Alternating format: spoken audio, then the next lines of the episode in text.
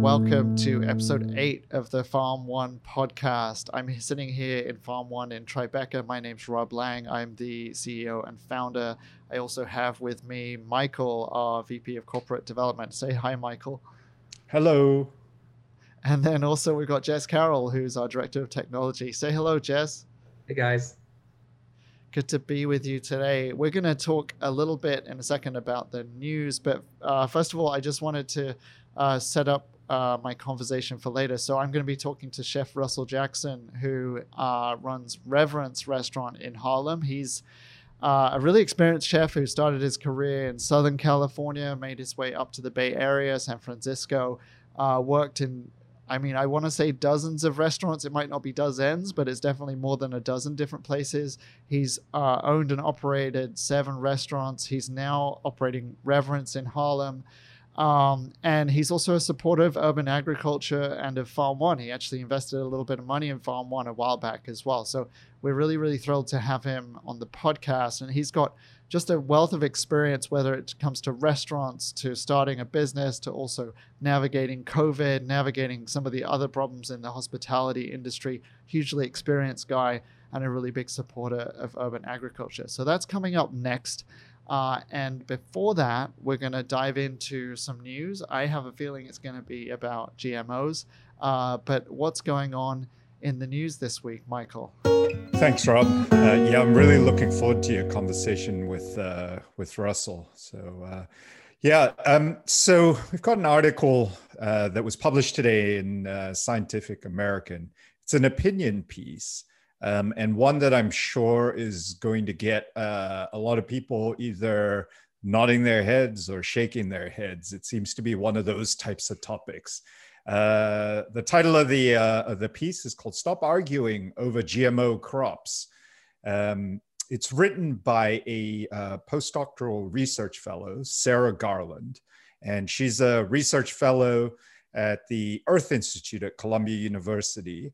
Uh, she received her PhD in plant sciences from the University of Cambridge and her work is focused on generating new methods of plant gene editing for both basic research and agricultural applications. So the the story here is that um, you know obviously GMOs, particularly in the last I don't know maybe five or ten years, has really sort of come come come to a head, I suppose, um, in the industry and and amongst consumers. On the one end, uh, for consumers. You know, they, we've got these labels now on a lot of uh, food that we see in our grocery stores and supermarkets um, that note that the ingredients are non-GMO. But then on the other end of things, you've got the industry. Um, by industry, the, uh, the agriculture system and the food industry and the food system. Um, you know, obviously uh, claiming that there's uh, viable uh, positive uh, benefits of genetically modif- modified uh, organisms in, in, in, the food system. Um, the point that she's making is that, and I'll quote from, from her from her article: in order for the global for global agriculture to rapidly become more sustainable and climate resilient, we must have the power to responsibly use every tool at our disposal, including genetic engineering. No single solution is a silver bullet. She goes on to say that current research in plant biotech focuses on developing plant traits related to climate resilience and sustainability, such as drought tolerance, disease resistance, and capturing carbon from the atmosphere. So, again, really emotional topic, it seems like. Um, Jess, why don't we start with maybe if you can explain to us the pros and cons, at, at least as they exist in, in sort of common discourse in the industry of, of GMOs. Yeah, uh, great. Thanks for that introduction to the, the topic, Michael. Um, I think at first, I just want to say that um, at Farm One, um, we don't use any GMOs, but that's not because um, of any other reason besides that there doesn't exist any GMOs for the crops that we're growing. Um, GMOs are essentially uh, crops that have their DNA altered through some genetic engineering process. Um, there's a couple different ways to do it, and the you know main crops that have GMOs approved to, for use are alfalfa corn, soy, canola, cotton, sugar beet, all these things that are really industrial crops that are mostly not used directly as food. I think apples have a GMO, which is one of the crops that seems more like kind of consumer facing. But um, you know, I think it's interesting to see all these non-GMO labels because the scope of GMOs to date is still relatively small, and I don't see anytime in the near future Farm One even having the opportunity to use a GMO crop because they're so expensive to develop and they don't exist for leafy greens and things like that. Um, so, you know, I'll just start talking about some of the pros um, of GMOs that have been cited. Um, you know, they can enhance basically properties of a plant. So they can make plants more nutritious potentially. They can make plants more tolerant to pests. They could make plants more tolerant to, let's say, an early frost or whatever particular environmental conditions exist. Um, and one of the more recent ones that has gotten a lot of excitement is that they can make plants potentially more sustainable. Um, and the one kind of main way that this might be able to be done is by improving what's called the root to shoot ratio of a plant. So essentially creating more biomass in the root zone, which would allow the, the plant to convert more atmospheric carbon into the ground, into the soil where it will remain, and help mitigate some of the impacts of global warming through carbon capture. Uh, another sort of sustainability benefit is um, allowing microbes to uh, create better colonies around the root zones to fix nitrogen. Right now, that's mostly uh, only done through with le legume crops naturally, but there's a potential to, to make other crops be able to fix nitrogen as well. Um, and so in terms of the, the sort of scientific cons, I think there's a lot of debate. There has been some um, sort of debate over if there is any negative health concerns of, uh, by altering the DNA of a crop, or maybe it would uh, create an allergen where an allergen didn't exist before. And I think, uh, you know, most of the claims have counterclaims when it comes to the negative health implications of, of GMO crops. And so, I mean, I don't want to make one claim or another, but it seems like the jury's sort of still out there. Um, I think where the real cons come into play are more of the sort of corporate or political um, uh, impacts that GMOs have had. So um, one of the really common GMOs is crops that are what's called Roundup ready. So basically, um, crops have been genetically altered to be able to be resistant to glyphosate, which is the uh, chemical that makes up Roundup. And so farmers can buy the Roundup Ready seeds and plant them. And then they can just use one herbicide and pesticide that's Roundup, and they can apply it to their field. And it's very simple, um, and it will kill everything but the plants. And it makes farming a lot easier because you don't have to sort of deal with all the um, hardships of trying to, you know, weed and, and kill pests that are, are uh, influencing your, your acreage because the Roundup does a pretty good job. The, the one issue with this is that uh, it kind of promotes people to just continue using Roundup and using it fairly liberally because you're already paying a premium for the Roundup Ready seeds. And so you might as well get the benefit of it by continuing to buy Roundup and applying it. And I think there are some concerns that uh, the weeds that are most resistant to Roundup will continue to propagate and it will sort of create a super weed. I don't know if that has necessarily panned out, but I think one of the, the real difficulties is it really makes farmers reliant upon uh, Monsanto, the company that, that owns Roundup. Um, and it makes their margins smaller because they're continuing to buy from this big giant conglomerate. Um, and I think there's other concerns that, for instance, GMO seeds really you can't propagate them for legal concerns, and so farmers are, um, you know, have been for the last thousands of years saving seeds that have performed better and then planting them the next year, and then this cycle that's very distributed has um, improved the yields of seeds um, through seed saving. But I think as farmers become more reliant on GMO seeds that either genetically can't be propagated or legally can't be propagated to the next season, they're sort of missing out on the opportunity to genetic to improve the, the genes of their seeds through through um, selection. And so um, with that, it sort of, you know, takes more uh, power away from the small farmer who would otherwise maybe be able to better their crop the next year by their own um, volition. So that's sort of my summary of the pros and cons of GMOs. I'll hand it back to, to Michael and Rob to see if there's any response to that.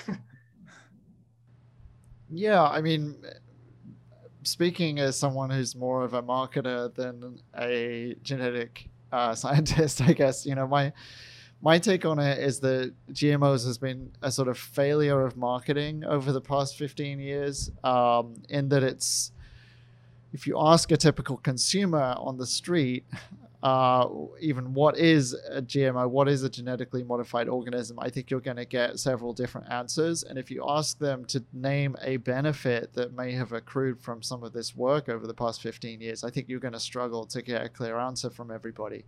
Um, and so, as a you know, if you look at it as a food industry, no one has taken a lead to try to educate a consumer on what might be a benefit of GMOs, and no one's really taken a lead to demonstrate specifically with a with a product. You know, what what have we done? What what have we achieved? You know. Um, and I think that in an age where we're increasingly, as consumers, reading the label or reading the back of the label and trying to under, understand what's gone into, you know, a product, uh, a piece of food, uh, things like that. GMOs just stand out again as this sort of like very muddy kind of idea for a consumer. Um, and it, you know, if you take it one step further, which is to talk about this Roundup uh, Ready, uh, you know, suite of, of offerings from Monsanto, yeah, it just starts to, as a consumer, it starts to make you worry even more. It means, okay, actually, does it mean there's even more pesticide on this product than there would have been? Um, you know, because then the use of pesticides starts to come into question, and and of course, like glyphosate as a substance is, you know, in the news. I would say every couple of months now with different, uh, you know, cases trying to examine whether it causes cancer. Um, and other kind of things. So, so yeah, I, I see GMOs as a failure of marketing. I think that um, if you if you had if you could rewind time, if you were like the GMO representative, whoever that is uh, around the world, if you could rewind time, I think it would have been wiser to try to identify a very, very niche, small, just example product where you could say, hey, look, we've made this tomato taste a little bit better using GMO techniques um, and look at it, isn't it amazing? You can buy it now. Um, but there's nothing like that on the market. There's nothing really like that where a consumer can see a, a benefit to them. And I think, you know, the the last sort of piece of it for me is that, um, you know, if you if you think about it, a lot of consumers will think that there are GMOs everywhere now. And as Jess was saying, there aren't really that many products that you're going to come in contact with as a as an eater, as a food consumer. Uh, they're going to be GMO. Um, and and so you know the people sort of forget that actually if you want to bring out a trait in a plant, it's still quicker, much cheaper to breed and select for variation uh, the way that farmers have been doing for centuries or millennia, it's much, much cheaper and more effective to do that in the short term than to try to develop a complex GMO program for a seed, which is probably going to cost you billions of dollars and take a decade or so. Now that's going to change over time, where you know creating genetically modified organisms is going to be easier and cheaper. But at the moment, most you know plant selection, most uh, seeds are created through breeding rather than GMO techniques. And I think I think consumers don't really even know that because there's so much conversation about GMO, not really that much about traditional plant breeding techniques. Um, and so the whole sort of thing seems to be out of whack in the media uh, still. That's my that's my take. I think um, the other thing I'll add to that is like those who are proponents of GMOs um, believe that they can be that GMOs can be the solution to some sort of our agricultural problems. And I think if you look at the since the 1990s when GMOs came out and there was this big promise of enormous gains in yield, GMOs have not had the same success as other um, agricultural technological transformations like the Haber-Bosch process that you know doubled yields almost instantly when um, we applied uh, fertilizers, chemical fertilizers to fields at a very low cost. Um, so I think, you know, as Rob was saying, it is a marketing problem, but also that the technology isn't as clear cut as a winner as some of the other sort of agricultural innovations of the, the past 150, 200 years.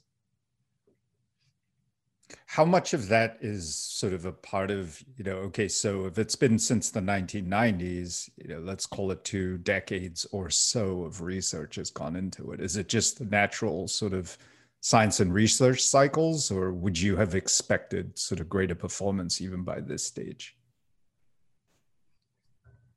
I think you would have expected um, greater performance. I mean, if you look at there's there's all this promise that pet, uh, GMOs might decrease pesticide application because they'll become more plants can become more pest resistant. But if you look at uh, pest application pesticide applications, they haven't necessarily gone down across the board for GMO crops, um, and and I don't mean necessarily just Roundup ready crops, but in crops in general. Um, and with respect to yields, there was has been an increase in yields um, for you know a long time, and it hasn't necessarily accelerated or hockey pucked like m- people might expect um, once GMOs started coming to market um, during the 90s and 2000s. Yeah.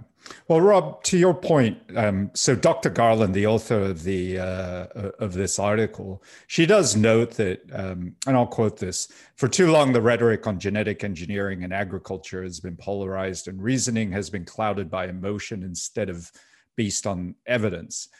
There is fault on both sides for the existing antagonism. Immensely successful marketing strategies have been based on inciting fear and distributing false information large corporations have sown mistrust. I mean, this seems to sort of, you know, be just a repetition of, of you name it. And it seems like on sort of science, on, you know, you could call it activism, yeah, and on one side and, and, and, sort of the industrialized food system in this case versus anything else, um, you know, on the other. You know, for the, obviously one of the hot topics today is COVID and and and the vaccines. I mean, this this Pfizer vaccine is based on an entirely new technology, which looks at the genetics, um, you know, of the virus uh, and and prints sort of a uh, a replica of of that code that we inject into people, you know, with with with the hope that that it does deal with this virus. So, you know, it seems like it's another one of these cases um, where you know one side sort of it, it's that mistrust that we see again, and in you know it feels like it's one of those where as much transparency as much openness in the industry as possible is probably going to help us um, in in understanding and you know for the things that we don't understand yet um, again sort of openness and transparency can only help here yeah, I think that's right. And I, I think that, you know, certainly in the US over the past four years, you haven't seen a consistent message about science even from the administration, right? And so you've got people at the very highest level of government trying to, uh, A, sow mistrust about what scientists do. And then, you know, in the worst case, giving off a crackpot theory about injecting bleach into your arm to stop a pandemic or something. You know, it, it, just couldn't get more ridiculous. And so when it comes to quite a nuanced topic like GMOs, where you know there are potentially huge advantages to to pursuing this technology, but there's also risks. You know, there's risks of, uh, for instance, seeds that are GMO seeds getting broadly disseminated into uh, the ecosystem, uh, potentially you know spreading, and then you know various negative traits being adopted by larger larger amounts of um, you know uh, plants around the world. There are potential dangers there as well, right? So, I think I just think having a sophisticated discussion about science uh, in America in the 21st century is just really really hard, and so yeah, like it, it falls into this pattern of you know GMOs. You've got traditional anti-vaxxers who, oh my god, you know, causing so much so much problems, and then now you know questioning about the vaccine that's been developed for COVID.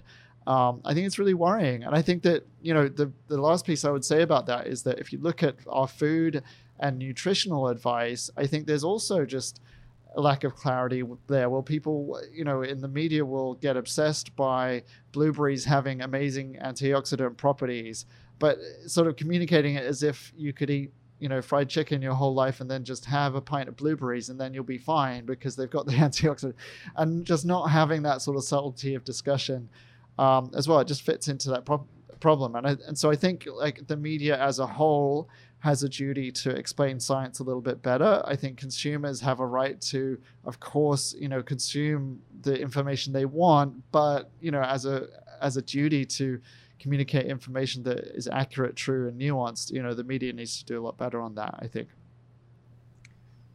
Well, I'm going to try that fried chicken blueberry diet. I'll report back. it's classic. yeah.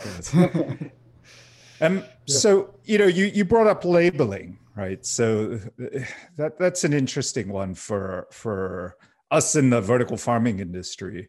Um, you know, what what are the efforts there to uh, could could you guys talk a little bit about the efforts there in terms of you know uh, there is there a new category that that can emerge out of it? Because organics doesn't quite fit the bill for what we do. Um, and uh, I know there's some industry initiatives but how, how should we as an industry think about that yeah, I think that's right. I mean, if you if you ask a typical consumer again what organic really means, I think they will mostly say pesticide free. I think some of them will have a conception that an organic farm is there to preserve soil integrity and, and this kind of thing. But beyond that, the organic label pretty much is just a proxy for pesticide free, I think, for most consumers. And so if you want to look at vertical farms where the vast majority are pesticide free, but also do a lot of other things to ensure food safety and consistency and, and product quality, that organic label doesn't really capture it. Um, but uh, you know, at the same time, no producer, no supermarket wants to have a label that has 17 different things listed on it. It's just a waste of time for the consumer. And so, I think there's, you know, we're part of uh, an initiative within the controlled environment agriculture industry to have um, some better labeling, and that labeling um, to be something that's clear, that um, ensures a certain level of behavior in the industry, a, a standard, if you will, a self certification standard. Um, and and hopefully, you know, that's something that we can come up with as an industry. But I think that um, yeah, you're you're definitely going to see better labeling, I think, over the next few years.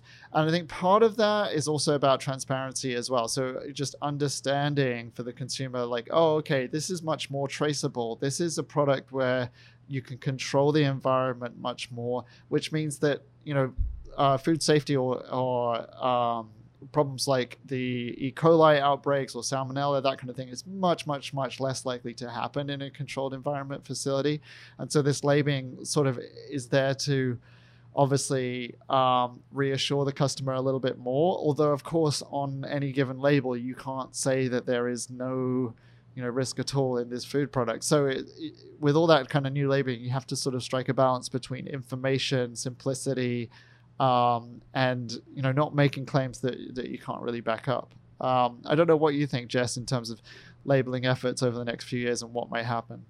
Yeah, I think um, I think you're right. Sort of like the organic label has a sort of fuzzy definition. I mean, even the notion of pesticide free is a bit fuzzy. Like, does that mean no chemical pesticides? Does that mean no organic pesticides? Does that mean zero pest control? Um, what is a pesticide? I think um, more than anything, um, not, not, instead of just there being sort of a vertical farming or indoor farming specific type of label, there really should be uh, a label that indicates some sort of sustainability um, measurement, you know, how much carbon um, was mitigated through the growing of this kind of product or something like that.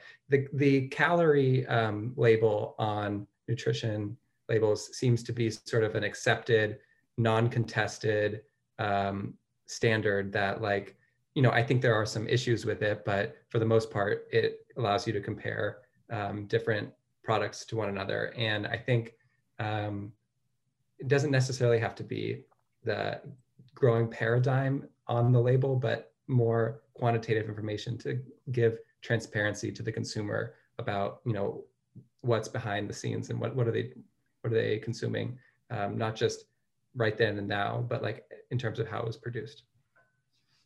Yeah it seems like there's an opportunity here for vertical farm and, and uh, vertical farms in the industry to take a proactive sort of you know, be proactive in this in, in this instance and really sort of create a competitive advantage right as a business to say yeah we we are a a lot more sustainable in these ways and here's how we can prove it to you and show it to you and be open about you know the types of uh, uh, chemicals or the types of nutrients or the types of um, whatever ingredients go into what we're doing um, Jess, you had said that there aren't many GMO seeds or GMOs in vertical farming right now because they haven't been developed in leafy greens. That must be on the horizon, right? I mean, the we're we're seeing a lot more of this. Are you, are you not seeing uh, the industry start to look towards it? No, I think there are companies focused on breeding seeds specifically for the indoor environment but in terms of genetic modification, I don't see that on the horizon. I think if you look at the scale of corn, soy, canola, sugar beet production, it's just so much more than vegetable category in its entirety. And so, you know, as I mentioned, the, the cost of developing these seeds is is really immense. And it just, I don't think makes sense for the type of market um, that the leafy green categories falls into. Um, you know, the the GMO grains that are produced do end up in a lot of things, a lot of processed foods. They end up as cattle feed or other livestock uh, feed. Uh, you know, and so it's not to say that you know you go to the grocery store and it's like unlikely that anything's going to have any type of GMO grain in it. But um, in terms of the vegetables you get in the produce section, except for a few uh, items, is unlikely that you're going to come across a GMO product there. Hmm. Interesting. Well, I'm sure this debate will rage on regardless of this podcast. so, but uh, that's the news for today. Great. Thanks, Michael. All right. We're going to go next to our interview with Russell Jackson. Looking forward to that. So yeah, we're here with Russell Jackson. He's sitting there. I think you're sitting at Reverence in Harlem right now. I'm at the beautiful. restaurant. This is the beautiful commission piece we had done. So yeah. Yeah, great. And and you're someone who um, you know, you've talked about cooking for other people pretty much from the age of three, I think that's right. Um, but you've been through all things like California Culinary Academy. Uh, you opened a restaurant straight out of culinary school. You've worked as a private chef. You've opened multiple restaurants. Um, and so, you know, one way I've been thinking about it is you've you've actually been cooking for other people for about fifty years. Is that is that about right? Yeah, forty, 40 years. No, no 40 years. So that's a long time. And, you know, you've obviously seen a bunch of ups and downs and all that kind of thing, but you've stuck with it. And I guess the fundamental question is, is why? Like, why do you cook for other people? What is it about it? Why do you do it? well, that, you know, of course, at this, at this age, being 57 years old, now you can sort of look back and tie everything to a story. so I tell a lot of stories. My crew, my crew loves it and hates it, but, um, uh, you know, I, I'm one of those people that I've gone through so much time and so many evolutions and and and uh, uh, ups and downs of the industry. Sorry, the the, the incredibleness of living in Manhattan and and and love. You know, I mean, if we were in California, then it'd just be a chopper overhead. So, or a police chase. Yes.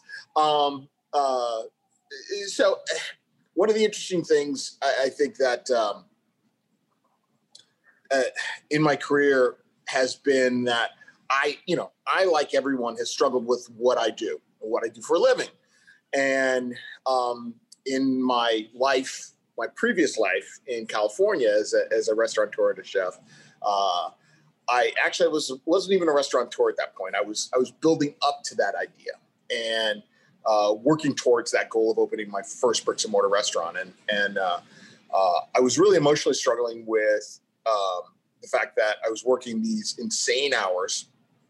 I was working myself down to the nub every day, and um, uh, emotionally I was burned out. Physically I was done, and I couldn't understand what the rationale was behind going and being abusive to myself, abusive to the people around me, and trying to cook food. Like it didn't, like it wasn't meshing. Like the, the, the ideology, the philosophy, the metaphysics of it just wasn't coming together. And I turned to, at the time, I was seeing a, a, a very lovely guru uh, who uh, I will leave unnamed, uh, who was advising me in my life. And uh, he said, you know, um, he told me a series of stories, but one of the stories that he told me was he said, you know, when you think about an ashram, you think about a temple, and you've got all of these monks that are there. Who does the cooking? and like instantly, my brain went to, well, it's the low man on the totem pole. It's the scrub that just walked in off the street. And He's like, no. The only person that handles food is the highest priest person that has the most clarity because that individual himself is the person that's handling the food that you're ingesting in your body that's not only sustaining you physically but emotionally mentally metaphysically. And that sort of flipped the switch for me that gave me the deeper understanding that there was an importance a key importance to what i do and why i do it uh, and it gave me solace in the reality that I was doing the right thing and walking the right path to be of service. And not everybody wants to be of service. You know, uh, there are plenty of people on both sides of the spectrum, but uh, my father being a, a, physician and my mom being a homemaker and a designer, and like my dad being uh, an enormous uh, uh, advocate within the medical industry uh, in my upbringing uh, the the the freedom fighters that were in my family, the artists that were in my family. There was always this this propensity to do something for do something bigger, to to to to do something beyond ourselves and our our personal needs. Uh, so that was ingrained in my life, and uh, I've always called that into my life. So it was just it was. Uh, it was a it was a difficult decision, and I have definitively and again I've I've struggled with it, but you start to come to terms with this is who I am, and this is what I do, and this is why I do it, and once you start to have those touch points then you can really start to accelerate. You can really start to build on those build on those skills and and um uh, I, you know again like my heart has always been in this is what I do and why I do it. And and and I as I've gone through this, you know, I've learned more about uh, why I do it and and what inspires me to do the work that I do. And and um, I think it, it, when you get to that adult part of your life and start to really sort of get settled in it, uh, all of these interesting light bulbs start getting turned on and you start picking up and noticing things that you would have never have imagined. And um, and yeah. it's a it's a moment of clarity. Yeah. and uh, you know i mean I, I i had been cooking professionally almost 30 years uh, and didn't really understand my inspiration. I mean yeah. I was always inspired but i didn't understand it. And I had gone through a very, very, you know, I closed uh, my restaurant in San Francisco, which was the biggest bonfire of cash I had ever gone through in my life. Uh, it was, accept, you know, I mean, putting a restaurant down is, um, it's it's it's a massive grieving process. It's a it's a very emotional, uh, disturbing place to to you know because you put so much of your heart and energy into into doing this uh, and I don't think people really understand that. I don't think people understand the level of sacrifice that restaurant people make. Uh, yeah. Uh, yeah. And, and with very little accolade and very little reward, um, people have a lot of misconception about this industry. And, um, and it doesn't help like Food Network and you know these shows, this, you know, these networks and stuff that sensationalize all this garbage don't really get it. And they're not very supportive about the reality of what it what this is. Um, uh, uh, so, uh, you know, you're always sort of fighting against those tides. And uh, uh, I, I, was very fortunate that, uh, you know, it, I'd closed Lafitte within the week. Food Network had called and said, "Hey, we want you to be on Iron Chef." And I was like, "Well, where the fuck were you guys like six months ago?" and I had to pull a team back together. Unfortunately, you know, my best friend's Dominique Crenn. She she said, "Hey, look, come to Atelier, hang out here, work in the kitchen, get your brain going, write menus, just get cooking with us, and we'll, we'll prep you and train you for your fight." and uh, uh, you know, knowing that she had won, uh, I think she beat the shit out of Michael Symon, um, uh, and you know, all the San Franciscans at that point had been winning, uh, and this was what we what we ended up filming was the final season. Uh, just having that month of spending time with her in the kitchen, as close as we were even at that point, and all the times we had cooked together, the thing that I hadn't realized was how she created and getting that exposure to her process allowed me to recognize that within myself. And the thing that I recognized was um, the thing that really clicks for me is music. And it always has been. Mm. Like my entire career, my entire life, music has been the defining driving force for me. And those songs, that soundtrack of my life, pulls back to a touchstone of an experience or a story or a, a night or a day or a person that allows me to encapsulate a, a mood, a feeling, a taste, a smell that allows me to create. So, you know, it's like everything that we do here at Reverence in trying to, and it, it was, it's very difficult to explain the, the connection of the music to the food. Uh, it, it's just for me, I haven't learned how to explain it yet. Uh, it's still the inspiration, but it, I, I just haven't figured out the, the right technique or way to give people a more clear vision. So what we do is we put the story out in front of it. Mm-hmm. So here at Reverence, when we were doing indoor dining, it was about the connectivity of the dish being represented by a story, which yeah. really was the nucleus of a song or an album or something musically inspiring. Uh, yeah. And now, well, there's a, yeah, I mean, there's there's like a connection there, right? If you're a musician, you're kind of offering something up, and you're it's a it's a gift, you know. And as a chef, you're offering something up, and it's a gift, and it, and it has like encapsulated in it some of your feelings and thoughts and your background and everything, right? And uh, and you're vulnerable in the same way, I guess. You know. Yeah, and I mean, my ex-wife and I, uh, in being two excessively creative people uh, and living in the same household, you know, we we recognized that there were so many similarities about uh, what we do and how we do things and how we create, uh, and um, as, well as so many elements of the business side of it that that mirrored each other and um, to almost to a depressing point. how tragically ridiculous it is. Um, but yeah, Okay. Okay.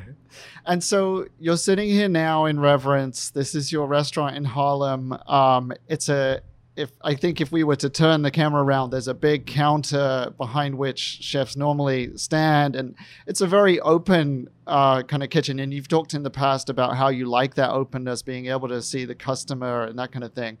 And for me, I think there's also um, a bit of an expression there of like you know you want to see people tasting your food right like this is this is why you go to work every day in a way right to to see yeah, that pleasure it's an exchange like it's it's yeah. an energy exchange and it's funny because um, I, have been fortunate in my life that the greater majority of all the restaurants and jobs that I've had have been in open kitchens, and not everybody has that experience. A lot of a lot of chefs, a lot of cooks uh, purposely go to the kitchen because they don't want to be exposed to the clients. They they want to hide out in the kitchen, and uh, and a lot of people don't understand that that place you have to sort of get into in handling and balancing that relationship between cooking, service, expediency, communication, and, and, and customer relations.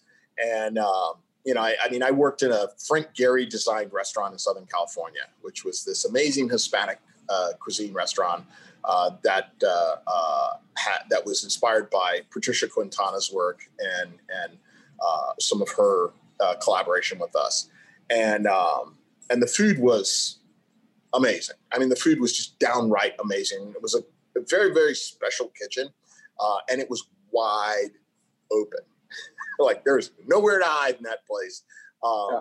But it was in, in, itself its own little encapsulated stage, and um, the experience and the interaction and learning how to be just part of a team and a unit that was functioning out in the open uh, was very special. And you know, my last restaurant, Lafitte, was another wide open, transparent. You know, and for me, it, it's important because it's not just it's not just efficiency it's about the transparency so people understand the elements of the work and the, the, the juggling the things that we have to do. It's that performance that makes the, the experience that much more intimate for people.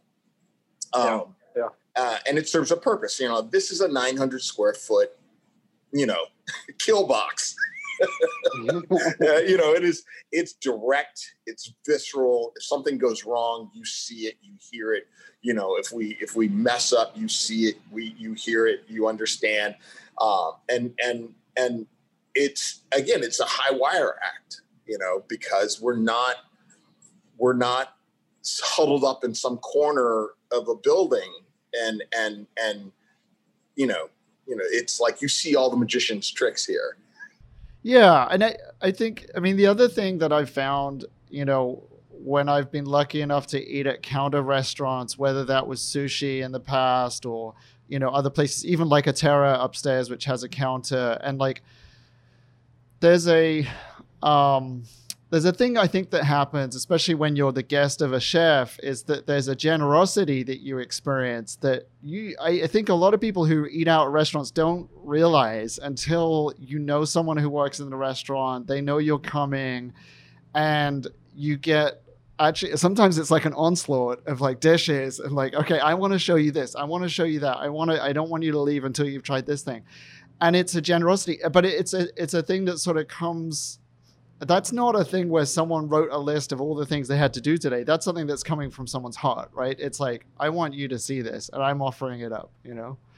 And, You know, I mean, again, like I said, we, in what we've done here and what I've, what I've successfully built here, uh, that we're unfortunately not able to function as it was originally designed um, uh, at this point in time was, you know, I wanted to be able to tell a story and I wanted to be able to take people through a journey of my experiences, and my love for for California and California food, uh, uh, and that ideology behind what represented farm to table and fresh and local and sustainable, and you know uh, uh that that transparency of quality that that sadly so many restaurants and and businesses lack right now and that we wanted to i wanted to allow my staff to have the ability to be able to take the information from me as a story and be able to tell that story in a way that's unique to them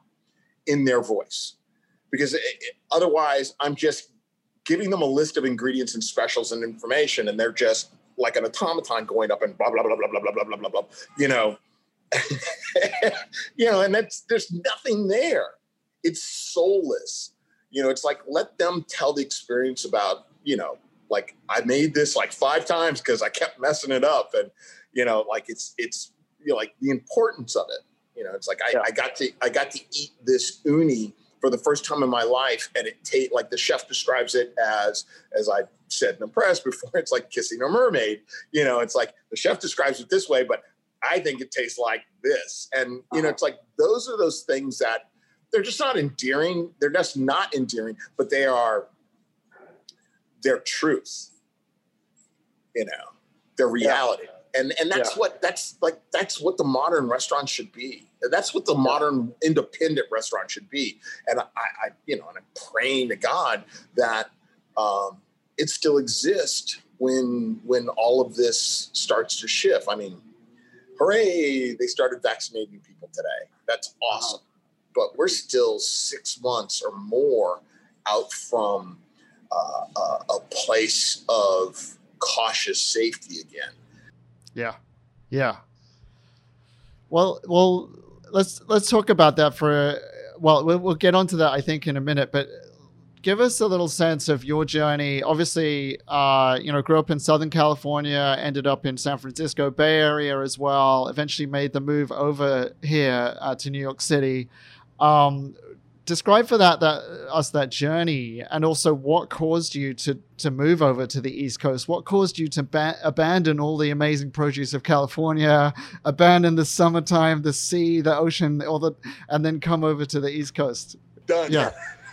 Well you know i, I think uh, again you you you go through phases in your life and you go through experiences in your life. And and um, i had i i was born and raised in, in, in Southern California, and I lived all over Los Angeles, primarily on the, I, I should say, to qualify, I only stayed on the west side. Uh, I would not cross over the hills or go down below, always in uh, uh, uh, the main part of Los Angeles basin. And, uh, Yeah. uh, uh, and I loved it. And growing up there was in the, in the 60s and 70s, it was, it was a unique and wondrous and fun place. And it was there was a level of innocence that was that was there. And that slowly morphed into this very dysfunctional weird uh, uh, hidden agenda place. You know it's like it was the the the janet jackson what have you done for me lately uh, syndrome that started to occur. And uh, I got very jaded and uh, I, it, it just became excessively uncomfortable for me to be in, as well as uh, I went through some very turbulent uh, uh, periods of time uh, in um, opening my restaurant, or, you know, opening my restaurant, closing my restaurant in Southern California, uh, then going on to work for Wolfgang Puck, which was in itself a year of absolute sheer insanity. Uh, uh, my wife uh, becoming a breakout, uh, my ex-wife becoming a breakout star at an international uh, thing that then imploded, having a very public e, you know, e, e tales, true Hollywood story, marriage dissolution with paparazzi chasing, zany, you know, Okay. all kinds of weird bullshit. Uh, uh, like the fact that I found out I was getting divorced by listening to Howard Stern. oh okay i didn't know about that one all right Yeah, yeah. I mean, I can laugh about it now, but oh god, it was it was a little bit of a traumatic day for me.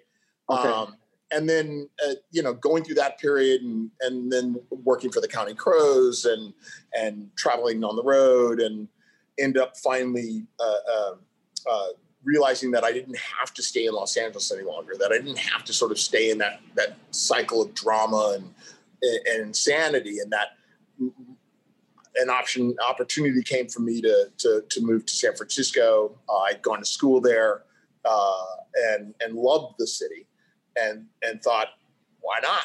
And uh, ended up moving there and and started to ingrain myself there, and really evolved as a chef. Started to learn the craft more about the the really digging down deep. Like I think that in Los Angeles, there was a creative side of me, and I was sort of chasing a lot of ideas and trying to trying to come to terms with who I was as a person and as a chef, as a man, and then Yeah. ultimately um, that move to San Francisco started to really shape me as who I was, who I sh- was to become as a chef, and what was important for me, what was where I wanted to actually sort of what I wanted to actually represent in food, and then ultimately opening my restaurant there, uh, going through that very long, difficult ten year process, uh, uh, and then the the absolute devastation of the three years that it existed.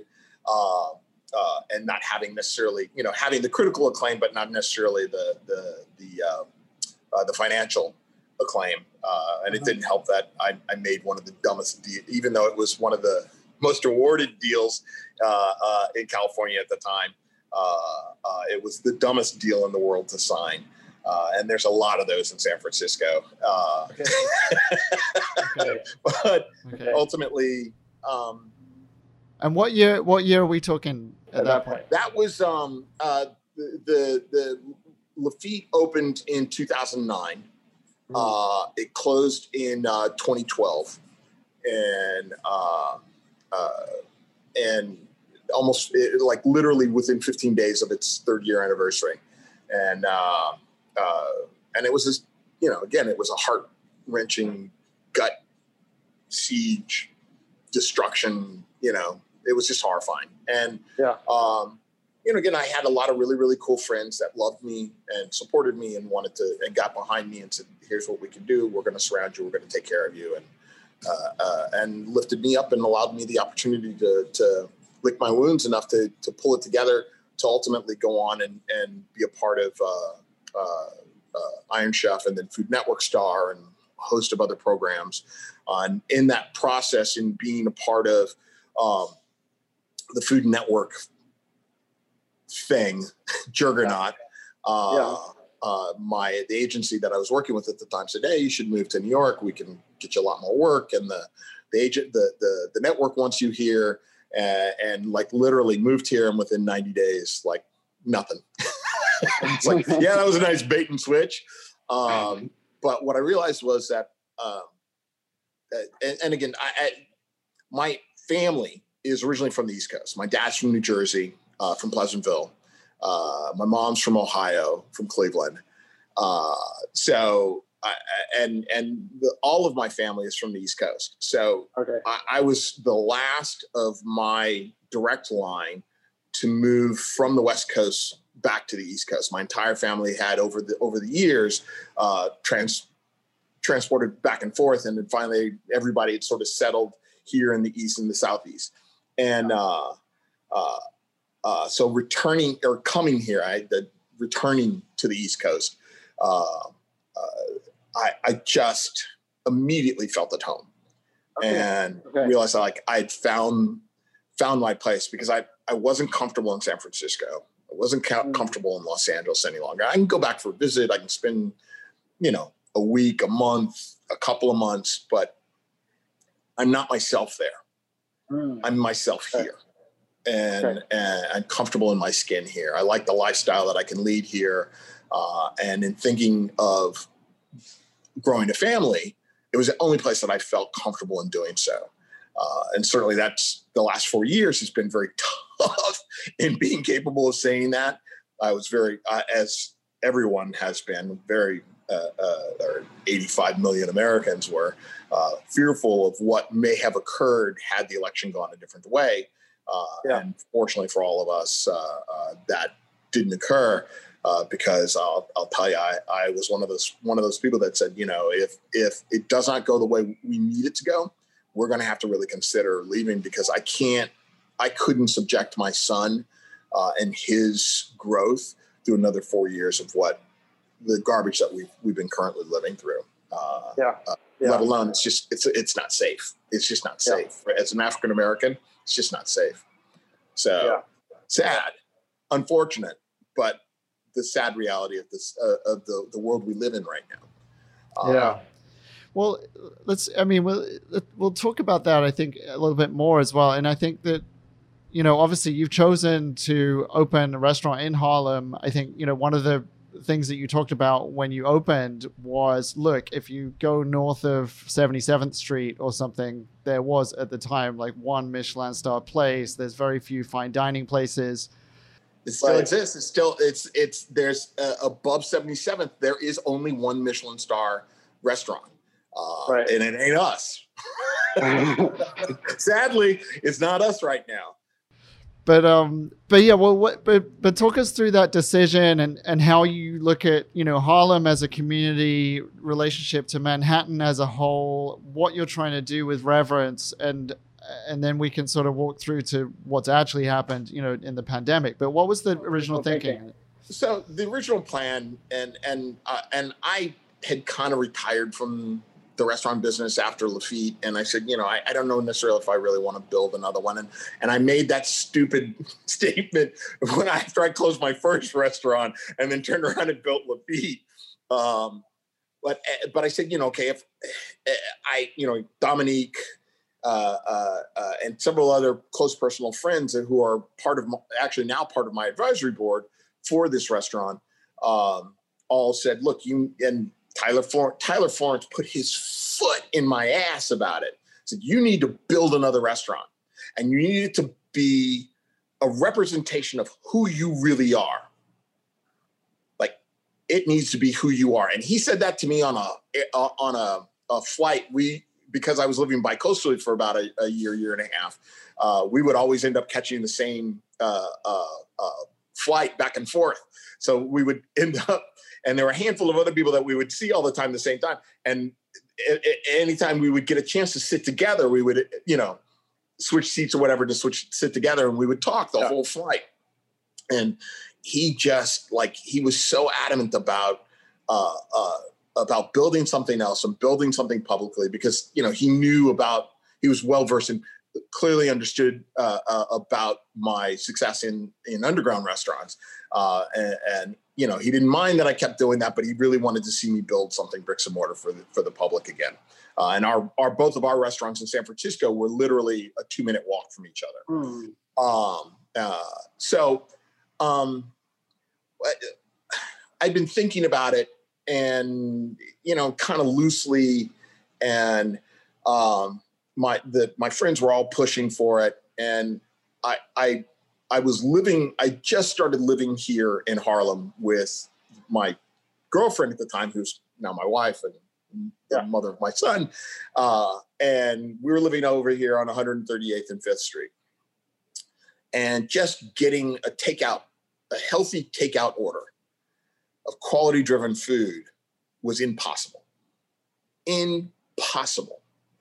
I was telling a joke the other day about, we were talking about delivery fee charges and you know because we've just started delivery ourselves and uh, the excessive amount of money it costs to get food from here to there and like i understand uh, the the premise but like i had donuts delivered one day uh, from a, a, a I think from uh, oh i can't remember donutery or something like that and uh, uh, it cost me 60 bucks for delivery of donuts. now, you know, they were damn good donuts and it was a huge box, but still 60 bucks in delivery fees.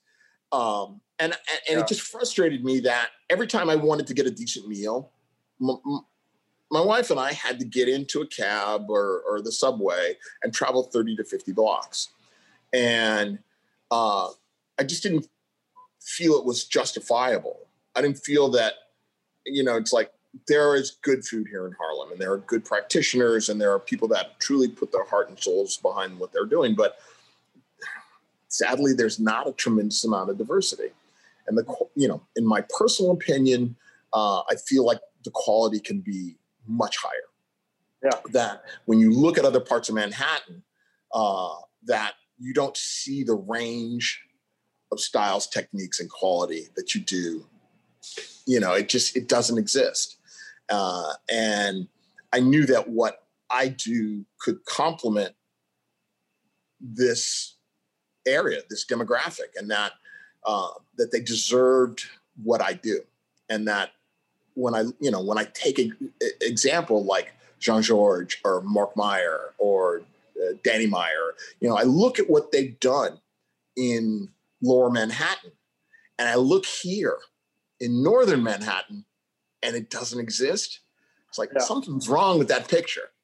So I felt like, okay, if we're going to do this, we're doing this with a, a much bigger goal in mind. It's not about just building one little tiny bespoke restaurant. It's about building an infrastructure and an amenity that covers that can ultimately cover a multitude of different price points and, and ideas and thoughts to bring a resource and a, and a style and a, a new level to what can exist here uh, yeah. artistically financially you know uh, uh, uh food wise because uh, there's only so much so many ribs fried chicken and and, and yeah. catfish and biscuits you can eat in a lifetime, or pizza and burgers, you know. And and I think that all chain food restaurants need to go the fuck away out of Harlem.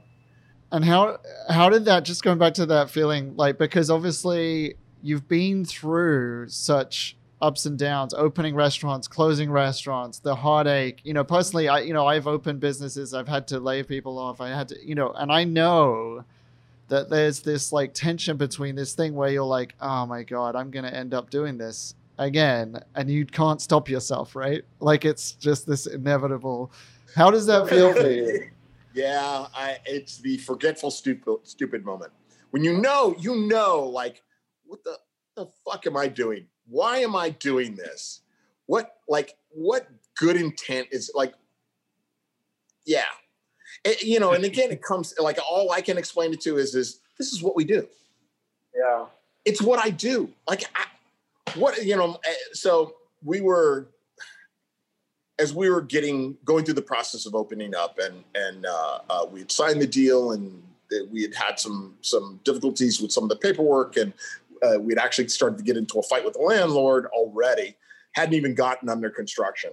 Uh, uh, and um, which should have been a significant red flag.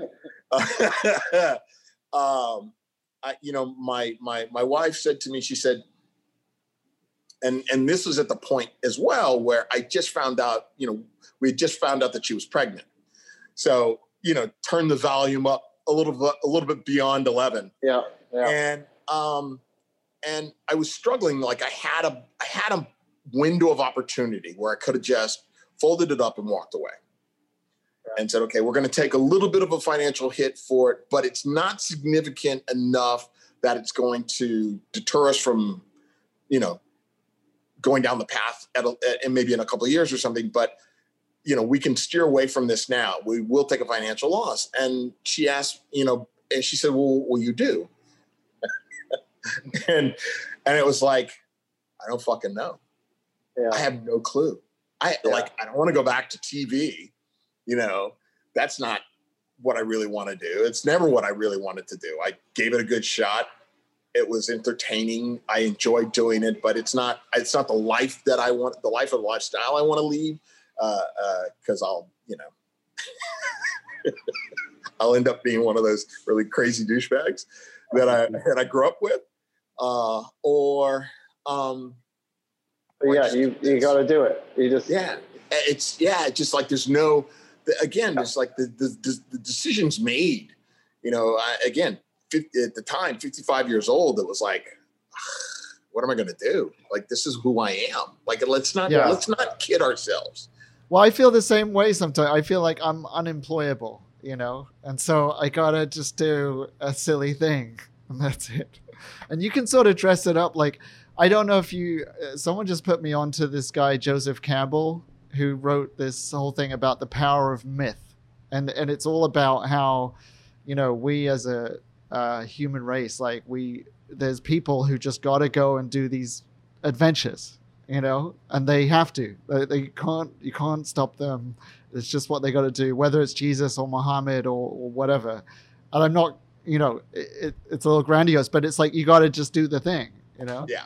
Yeah. It, it just, yeah, you, you get to, you, again, it's sort of like you're meeting these different event horizons and you walk through the threshold and you say, okay, this is, you know, again, this is who I am. And I accept that and hell or high water, I'm going to do it. And yeah. that's, you know, again, it's, it, that's where, where it kind of boils down to with what we're doing today. It's like, you know, we we we bought the e-ticket. We are going to, and if you haven't been to Disneyland in the '70s, you may not get that reference. But uh, sorry, a little bit before my time. you, you um, well, it used to be at Disneyland. You would get these pass books, uh-huh. and it, it was A, B, C, D, and E tickets, oh, right? Okay. And okay. and for the different rides. So like the A tickets were like the the little slow, you know, choo choo train or something like that, or a B ticket was to take the monorail or whatever. So all the big gnarly rides, the big roller coasters and stuff like that, were the E tickets. You know, those were the the I'm going to lose my poop somewhere on the on the tracks here. and I think the the small world was like a B or something like that. Okay. Yeah. yeah. So you get these cool pass books, and and yeah, they did away with that years ago. But uh, uh, yeah. So, so yeah, those e-tickets are special. Yeah. Yeah. yeah. You don't want to waste those, right? Yeah. No, no. I'm sure. I'm sure somewhere in some storage locker someplace, uh, my mom's probably got a, a, a whole pack of those those yeah, e-tickets yeah. left. So well, so so so reverence is you're using one of your e-tickets, right? And uh, and and you're choosing to do that. You know, not just you're saying not just for this restaurant, but potentially for other stuff in the neighborhood, and trying to think about that. And I, I think that like, you know, if you if you listen to food media and you read food media, and I I think like generally people you know, people read stuff about obviously different communities having access to healthy food and food deserts and that kind of thing. But, you know, very few times do people talk in a very concrete way, like what does that really look like? And how does that, you know, so, so what do people need to know about that? Well, I mean, it's shocking. I think that not enough people really truly understand, you know, uh, and I think that again, the pandemic has set, has given some sort of pulled the covers off of a, quite a few different things uh, the you know uh, obviously in um, uh, uh, just uh, in racial terms in uh, economic terms in so many different areas you know for from our from the the leadership in our government city state local federal you know failure all the way up and down the chain yeah. that that the systemic broken promises, the the the the uh, impropriety, the you know the fact that you know they're fighting it out in Congress over liability protections. Uh, uh, that's not meant for the small businesses, but are that are being pushed because large corporations have forced people to do risky, high level, shitty work through all of this, and they don't want to be liable for it. They don't want to take the responsibility for it, even though they're the cause of it. You know, it's like, come on, you know, and that again, it's like we're, we're, looking at this massive broken system, and it took, you know, speaking of the pandemic, you know, it took all of two weeks for the restaurant industry to absolutely implode. You know, like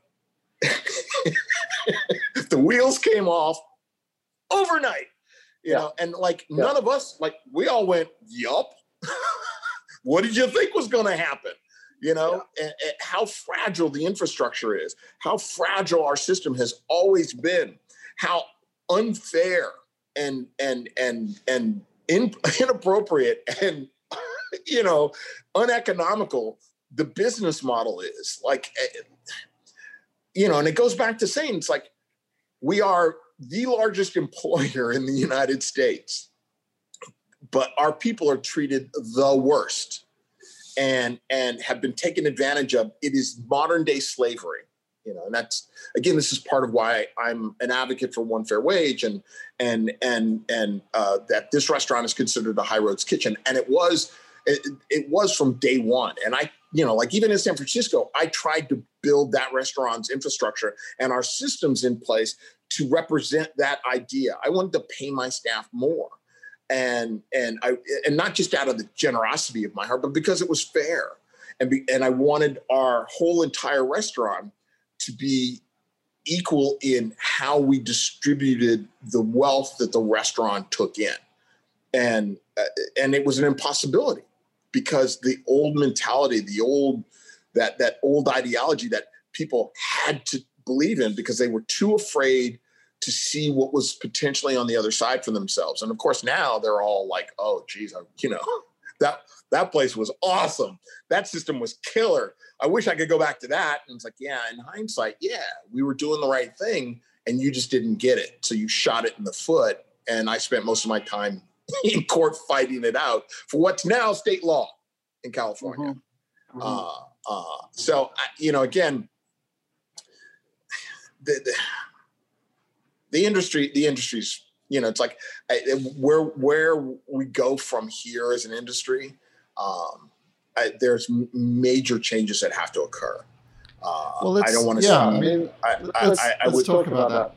Yeah. Well, I'd, I'd like to see. You know, again, I think that it starts with, I think it first starts with representation. And I think that we as an industry have forgotten the amount of immense power all of our voices are. And that, and, and I'm going to speak about independent restaurants. I'm not going to talk about big corporate, big corp, because they are their own entity. They have their representation with the NRA. The NRA does not represent independent restaurants and small businesses as much as they make quaff and we represent everyone. Bullshit. They don't represent anybody but the big multi-unit multinationals. Okay. Let the again, let's be honest. Let's be transparent and clear about it. You know, when push comes to shove, when when the right the type type of advocacy that's necessary to make our industry better we are the, the the independents are the last in the line but yet we are the greatest greatest number of employers we are the greatest number uh, of, of revenue generators we should be the leaders and so i think that the irc now that it exists needs to grow I need. I, I, think that that we, as all independent restaurateurs, need to join this effort, and that it shouldn't just be a hundred thousand restaurants. I think it needs to be every independent restaurant needs to be a part of this program, and that we need to have the mechanisms and the lobbies and the the the the, the money behind getting what we need as an industry. You know, they're going to vote this morning on a on a on a, a, a package. Great awesome. You're fucking six months late on getting it out to us. But there's some 20 billion, 30 billion in all that's going to go to the airline industry. Yeah. What? Yeah, the whole thing the whole thing is insane. The whole thing is insane. Like yeah. I, am sorry. What? Yeah. You know, it's like the airline industry, yes, is is an important piece of our commerce, but food is first. Yeah. you know, I think yeah. I agree. I you know I agree with uh, Jose Andres that we need a food czar. We need a a, a minister or a, a director of agency of food, and it's not the FDA.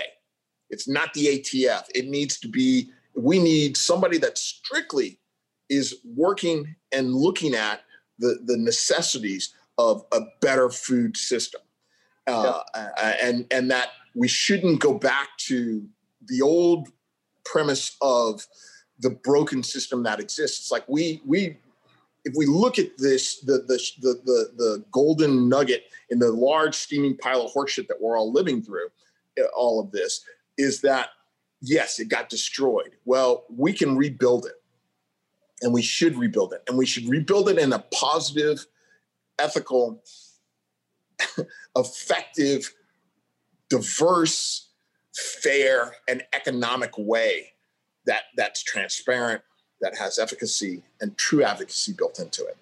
Uh, yeah. And that, you know, I mean, beyond that, beyond that, we're just repeating the sins of our past. Well, that's the. I mean, that's. I think that's the the sort of interesting, difficult challenging, hard to kind of imagine next step, right? Because the hospitality industry as a whole, it's not like there weren't issues before the pandemic. There was all kinds of, and, and you've, you know, and you've spoken yourself about the treatment that you've had in restaurants as a person of color. You know, Dominique Crenn, for instance, was talking about as a woman. I, I, think we know that like some of those things were, were just unsolved problems in the restaurant industry. And I think before the pandemic, you sort of you saw. I mean, my perception was you saw a little bit of Me Too kind of stuff where people were getting called out. Like, great. I don't think we saw it in terms of racial discrimination at all before the pandemic. Um, you know, yeah, it's it's, it's it feels like all these things are like coming. I think you know? that that racial disparity within the industry, and it's certainly part of the new mandate that I'm living, is not just calling it out, but setting a standard and and making people, not making people, I should say, offering people the opportunity to live up to a better system, live up to a better promise, uh, uh, uh, and take actions to actually facilitate a better environment. You know, uh, uh, and and it's not going to be, you know, I mean, again, and we look at people like uh, Michelin and James Beard, and like they have enormous problems that they have to solve. You know, they've awarded. Uh, uh, there has been a lack of transparency, a lack of diversity, a lack of of efficacy within those organizations, and you know, I I I, I applaud them for saying, okay, we're stopping. We're going to take a reflective look at ourselves and really try to try to hopefully fix this problem. And they've got some huge problems to solve and it's there's not going to be any easy decisions about how to resolve those issues um, you know obviously with world's 50 best and with with all of these agencies it's no different than and again like we talk about the fact that james beard and and and all this stuff is all is like the oscars and stuff. They all have the same issues. They're all talking about this they are literally all talking about the same issues. Yeah. You know, about small independence, about transparency and efficacy within within diversity within their organizations within the the the from their management to their their their uh, uh, judging to their standards. You know i mean i would you know frankly i wouldn't want to be them because they you know like it's going to be so difficult to try to figure out just the simple fact that okay let's say you're we're you know again they divided it up amongst regions right? You have the four different regions that that they consider for nominations and for awards. But how do any of those like if you're some little podunk spot that's in the middle of a block that's undescript but is doing the most insane food imaginable and all of your neighbors know about it and maybe a little part of your city knows about it or maybe that restaurant's in a small little tiny borough of some you know off the shoot road you know? How does that place get noticed? How does it mm-hmm. get the accolades that are necessary to get it on the radar for those mm-hmm. people that are making going through the judging criteria to make an educated example? And that the, the the people that have big PR engines and marketing machines. And you know I can't begin to tell you how again in going through this pandemic and seeing those people that have stepped up and taken actions and and have said one thing and done another. And there have been a sad quantity of those paper tigers that that have all existed uh, uh, that are PR machines that are marketing machines. And and I you know I won't I won't throw mud at specific individuals, but they know who they are. They know that they talk a mile of shit, they show up for a photo op, and then they fucking disappear, and they don't really do the work. And, and, and, and like I'm, I believe in those people that don't say shit, but just show up and do it. That's that's that. Those are the people that I believe should get the awards and and the respect. And you know, I mean not not to toot my horn, but like again, my belief is is that we're a part of a hospitality industry. We're supposed to be here for our people when the shit gets tough, you know. And right. I, will give I'll give my crew all the accolades. They they even though they are just as high risk as I am, they show up, they protect themselves, they stay safe, they they keep themselves like we have a little pod. We keep ourselves tight and secure. Yeah to make sure that we're protecting each other. You know, we yeah. do all we follow the protocols that are necessary to you know to the best of our ability. And you know, we're a little lax sometimes, but well, you know, again, eight months of it. Yeah. But, well, that, well, let's talk about that, right? So, because you you've been it eight months. I mean, I can't believe you just said it, but it's true, right? So you you start in March, right? I'm imagining in March there's that one week period where you're like, oh, wait a minute, this is real, and now it's happening, and now it's it's kind of over, right? we were we were starting to see effective uh, uh, effects of the pandemic in January. Uh-huh. Uh, we watched our numbers drop off. We watched because mm. at that point, in only being open like three four months, we were already yeah. we were we were seeing a lot of tourism and a lot yeah. of culinary tours, tourism, which was great because again, you sort of go through these evolutions of uh, uh, of exposure. You get the locals and the early adopters and the bloggers that come rushing through, and then they're gone after yeah. six weeks, and then it slowly starts to saturate beyond that, and then you get a lot of tourism. Food tourism yeah. that comes through, and then that helps to sort of stabilize you through as you're building up your local. And we were at that place where we watched this dramatic drop off, and February was the same way. And we were starting to see a lot of locals that were starting to come through uh, uh, at the end of February into March, and then you know we I had already started making plans on how we were going to handle what I knew was going to be an eventual res- level of restriction and how yeah. we could operate safely to try to protect yeah. ourselves and protect, even not knowing or understanding the the, the virus at all. Yeah. And um, uh, unfortunately, you know, being a child of a physician, you know, you kind of understand a few things about getting a, getting a cold. Uh. So we were already starting to prepare for taking actions and planning to stay open and uh, and meet the city's guidelines. And then you know they went from you, you have to have reduced to 50% reduced to you're closed in a matter of three days. Yeah. Uh, and we were in the middle of service when we got the announcement that we had to be closed the next day. Yeah. So, you know, yeah. shut it. It's so, been a long night shutting it down. Yeah. Everybody went home. Everybody stayed safe. And we were communicating the whole time. Uh, and fortunately for us and my relationship with, with the Tock organization, they reached out to reached out to me and said, Hey, look, we're gonna we're gonna try to get you back to work. Are you guys game? And it was like, let me talk to my crew, talk to the crew. Crew was like, let's go whatever you need, boss, you know, everybody stay safe, stay locked down. I'll let you know what we're going to do. And within a week, we were up and running. And uh, again, we were the only, real, for a little while there, we were like one of the only restaurants in Manhattan on the Tock platform that was operating. Mm-hmm. Everybody else, all the fine dining units were all gone.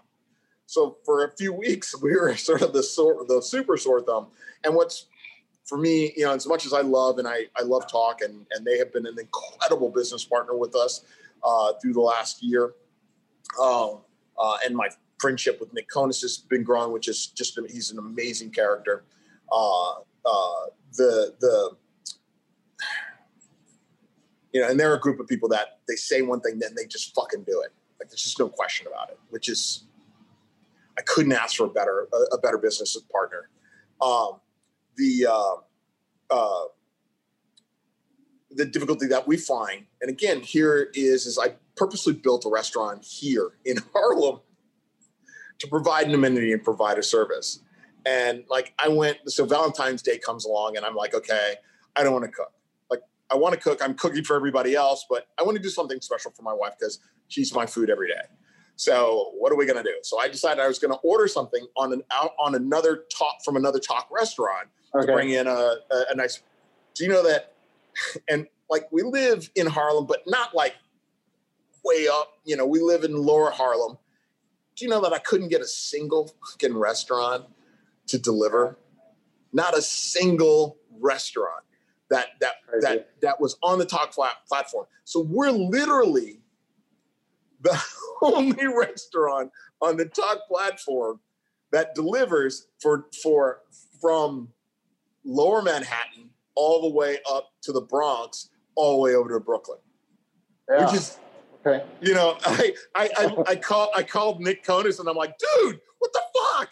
Like, oh my God, are you joking? Like, I can't even get a decent meal. And he's like, Yeah, we gotta fix that. I'm like, Yeah, you do. Yeah. Like, holy yeah. crap. Like, yeah. You know, and this is again, this is the disparity that this is one of many things that are connected to the greater disparity, the fact that that northern Manhattan is is and the Bronx are technically classified as food deserts. You know, all the services, all the warehouses, all the factories, you know, it's like chef warehouses spitting distance from this location. We see their trucks go by every hour, and yeah. is not just around the corner. But yet, none of that yeah. food ends up here. Yeah. You know, and it just it's like yeah. Yeah. Well, this is, you know. And so, and so you've responded, obviously, you're doing the bento boxes, right?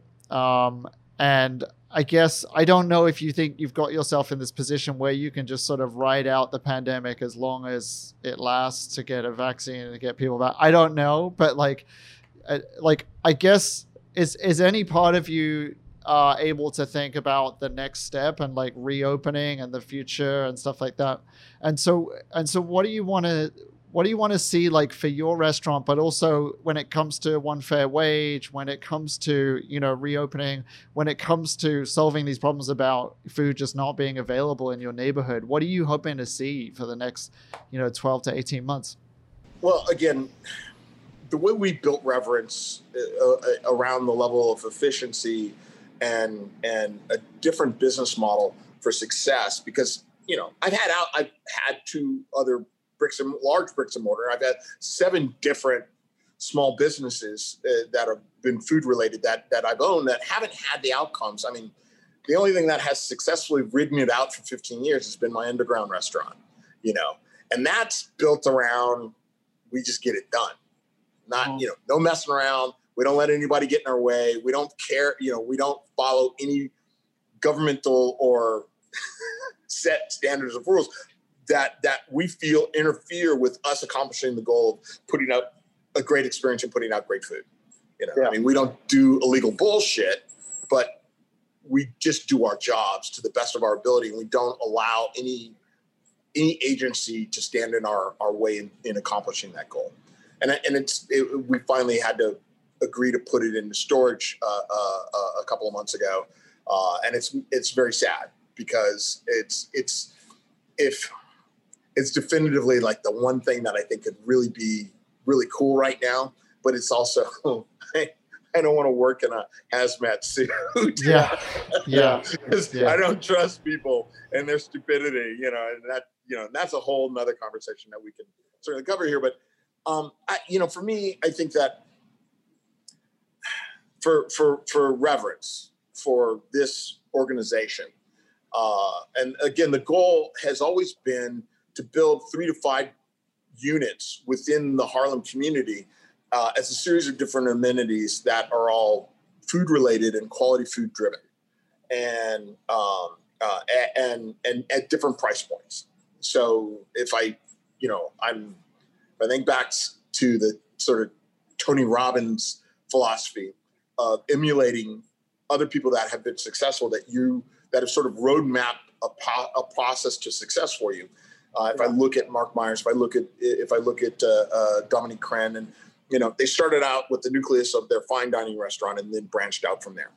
And that was the philosophy that we started out with. Of course, we've had to now amend that philosophy, and reverence has become a series of different things. You know, again, we're we're it's not that we're chasing, we're trying to be logical. You know, I spent two years developing the core business foundation and idea uh, and operation for reverence itself as a fine dining, sit down, small impact restaurant. And that all went out the window the, the first shutdown. Uh, what we've gone through in the last eight months is uh, is a period of time where we were reactionary, where we weren't planning anything, that we were just trying on uh, on a day to day. How are we going to do this? How do we do this safely? How do we try to represent uh, who we are without turning into another hot chicken place? Or you know, it's like how do we do that? And um, uh, and putting that out to my board of, of, advisors and having those conversations and trying to figure out what's fair and equitable and reasonable and still somewhat sustainable. And yeah. I mean, I mean, in all honesty, we haven't paid rent since March.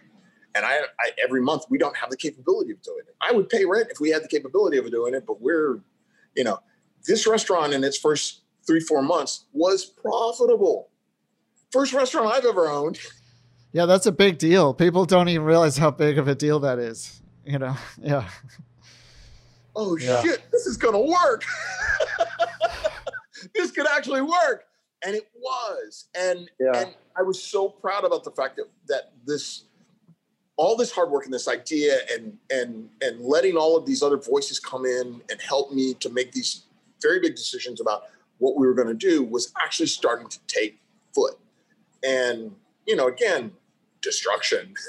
So now because so many things have happened and occurred in the last eight months it's it's what what's the next year going to look like? Because i don't think it's just you know, a we had to get out of the reactionary place in trying to outthink these idiots,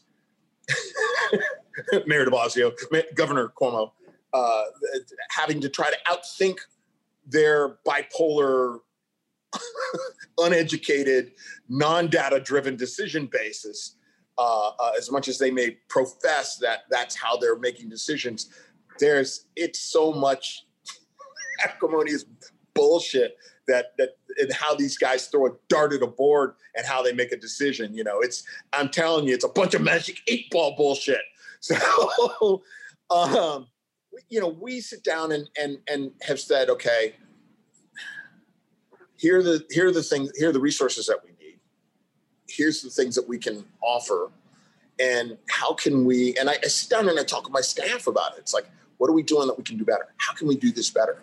How can yeah. we offer this in a way and what we found is, is that the things that we are currently doing, the things that we're continuing to do, other people are emulating. So we know we're on the right track when we start seeing other big name restaurants putting shit up that's identical to what we've been doing for the last six months. And it's like, okay, that's cool. Good on them, you know, uh, almost down to the pack. I mean, not almost down to the packaging. Okay. Complete emulation. It's like, all right, yeah. hey, I'll be the first one to tell you. If so I see somebody with a good idea, I'm going to rip it off, and I'll tell you I'm ripping you off because it's a good idea.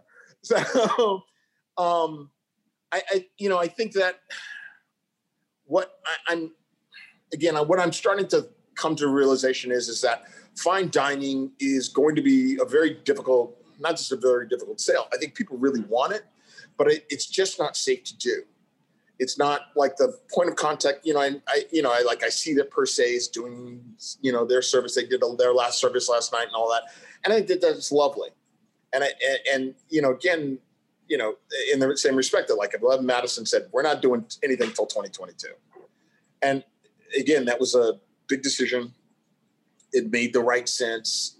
Uh, I I still see us, you know, again because of our size, because of our our our financial standing uh, which is shit, uh, and and you know digging a massive debt hole. Um, and again, I have to be willing to say, okay, I'm going to take that debt on for the rest of my life, uh, which hopefully it won't be the rest of my life, but that it'll at least give us a fighting chance to kill it.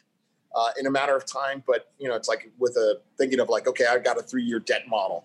Well, now that three-year debt model is a five-year debt mo- model, and then probably by the end of this, I'm going to be looking at seven to 10 years of a debt model uh, uh, in realistic terms to, to get through to the other side. But yeah. its survival continues to allow us the opportunity to continue to build and to grow. And yeah. I think that what reverence may become, and like we've started the soup store thing, and again, like it's something that I've done my entire career. I'm actually really good at making soup.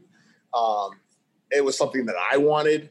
Uh, and I felt like it might be again to offer something of high quality at a lower at a lower uh, uh, price point to allow people to you know stay fed uh, uh, and that we can ex- by extension go out and feed people that don't have money or don't have the resources we can still turn around and say i got no problem giving somebody a container of soup because that's what we should do right? Yeah yeah. And um, uh, so I think that reverence may ultimately, this location ultimately may become a provisions uh, uh, outlet where we'll make different types of foods uh, uh, based on you know more of the grab and go system. But I, I am still trying to, you know, there's this adoption uh, that people have to start to understand. And again, a part of our business model was again prepay pre-reservation, scheduled times. That for us as a business model will never go away. We are mm. always going to follow that route because that's part of the, the, the, the key to our success. And I would like to see more restaurants do it. Think, you have to think about the bigger picture of you are a commodity and you're not unlike a concert or a movie or anything else. You still have to put in, you know, tons of money, tons of resources, tons of effort to get ready up to the showtime right?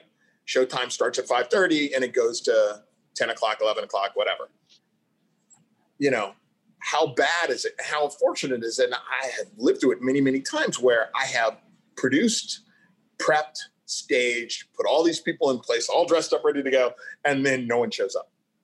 And you know, and I was talking to a, a, a relatively powerful restaurateur in Lower Manhattan, and she and I were talking about her restaurant, and and and again, she was one of those. She's one of those people that I'd had conversations with in the last couple of weeks, and you know, it's that two things, two sides of the the coin right now. It's like either we're going to get federal assistance and they're going to save us all, or nothing's going to fucking happen and the landlord's going to kick us out. Like there's no gray area, and yeah. we're in the same boat. Either yeah. we're going to get federal assistance and get saved, or eventually they're going to pull the reins off the the commercial rents, and we're going to the landlord's going to kick us out. Yeah. And that, that's the way it is. Um, it's a shitty, shitty, shitty place. And I again, I hope the governor lives up to his word and that he will protect us to get to or come up with some form of a solution to save this industry because there's no other way. Um, yeah, and there's and there's thousands of people in the same boat as you, and there's you know millions of jobs around the country that depend on it. And I I think that you know one of the just like another side of this is I know that you know for those restaurants that are open that are doing some kind of outdoor service as well there's there's servers there who are you know getting treated like shit and maybe not even get tipped sometimes. People you know expecting people expecting service that is equivalent to pre-pandemic but then not appreciating that that's not possible and all that kind of stuff. Here here, is part of the issue. And uh, again as as a, a part of the covid task force uh, with the Aspen Institute, this is something that we discuss every week. That a lot of us, again, I have a closet full of PPE materials, you know, set up to do indoor dining. I could have been doing some format of indoor dining this whole time. Uh, granted, I'd only been, I, by the governor's standards, I'd only been allowed to have four people in this restaurant, which makes fuck all sense. But then um, uh, the reality is is that the behavior that we're seeing d- demonstrated by people does not make us comfortable. Like I know us, I know my staff, I know my crew, I know our ability to keep ourselves and our clients safe. I know all the equipment, the investment, the the air filtration, the the the UVC systems, all the things that we built and put into place early on. We were ready to go in June, and uh, and had they let us go to fifty percent, we would have reopened for indoor dining. Uh, uh, uh, but in, in, hindsight, you know, and I was going to give it 30 days to let the people sort of get it out of their systems, all the stupidity out of their systems, so that people yeah. could settle down and that we could deal with more reasonable people. Because again, it, it, it's, I mean, we're technically set up for it well. The way we control our pattern of people that come in, the count, like and we can actually make money at it. Even at 50% this restaurant can make money. Yeah. 50% not 75 not 25 50% this restaurant has the ability to at least break even. And um, uh, uh, and it's not a lot of people. It's like 16 people you know? Um, uh, the, the, the, the difficulty is and and i have tons of photographs and evidence is the fact that people don't uh, just aren't getting it. And I, and I get everybody wants to return to what they they perceived was normal. Those days, just not unlike 9/11, those days are over. They're gone. They're in the past. The world has changed. It's never going back to what you think was normal. Normal now is is you got to wear a fucking mask. You got to wash your hands. You have to keep socially distanced those things are going to exist for the next several years, you know, uh, because we still don't know enough. Great, there's a vaccine. You still don't know enough. You know, in the next six weeks, we're going to see, you know, the, the outdoor dining has been a distraction. I didn't want to spend, and I know guys that have spent $20,000, $30,000 building up these monster things those igloos that yeah. and what's really funny is is they haven't said it yet but this the the email that went out to all new york restaurateurs that own that have liquor licenses uh, in the bottom of the email there was a statement in regards to what constitutes a safe outdoor structure or in, in essence, alluding to what indoor versus outdoor means. Yeah. Right. 99% of the, the, the COVID incubators that people built all over this city don't meet that requirement. Yeah. You can have two walls. Yeah. That's Yeah. Right. that Yeah. means No, I mean the more you build up the outdoors, the more it's the indoors, and and then you're back where you started. Yeah, and uh, basically these people built built-in, heated, enclosed outdoor buildings, you know, which are just adjuncts, and none of them are movable. so Yeah. Wednesday, Wednesday, when this massive storm dumps all that crap, Uh-huh. oh my God, it's going to be a shit show of epic proportions because we're going to get a massive dump of snow. You know what it's like when it first hits. You know what it's like when when the city is trying to dig itself out, and all of those things that are in the street, and they're going to tell them that you have to remove them, Yeah. or they're going to get plowed. This, Oh, it's going to Okay. just be Oh my god, it's going to be horrific. And uh, like it's it was a it was inevitable. It wasn't even Yeah. a, a matter of, of if it or won't it. It was inevitable, and it's going to the the the parade of stupidity is going to occur on Wednesday. And you know, again, it's like it's one of those things where there are very very few people. And I, and I'll say this: my favorite bar in in Manhattan is a little place called Selrose, uh, and they they've done it right you know, and they, the way they built their outdoor structure, the way they've done their layout, the way they've set up their operations, the way they're they're serving, like they are one of the best examples of a restaurant operation that's just done it right.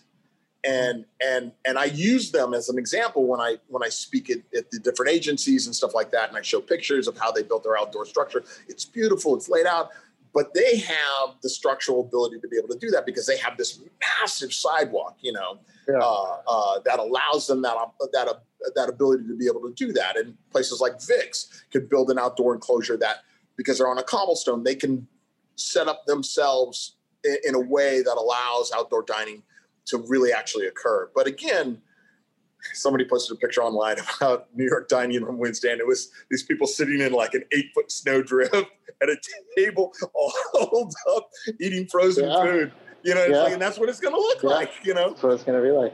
yeah. So you know, I mean, I, I, and I'll, and I'll say this, I, you know, and again, I'll, uh, the, in all transparency, as a as a, a, an early investor in in Farm One, uh, and investing in it because what, how, and the potential of what you guys were doing and are doing, uh, uh, truly made me comfortable about sticking some cash in, and and I've held on to that through all of this because I believe in it. And the fact, the the actions that you have taken through this pandemic, uh, we've fired a lot of business partners, services companies that we've been doing. We've we've dumped a lot of people because of their behavior, uh, and and and and their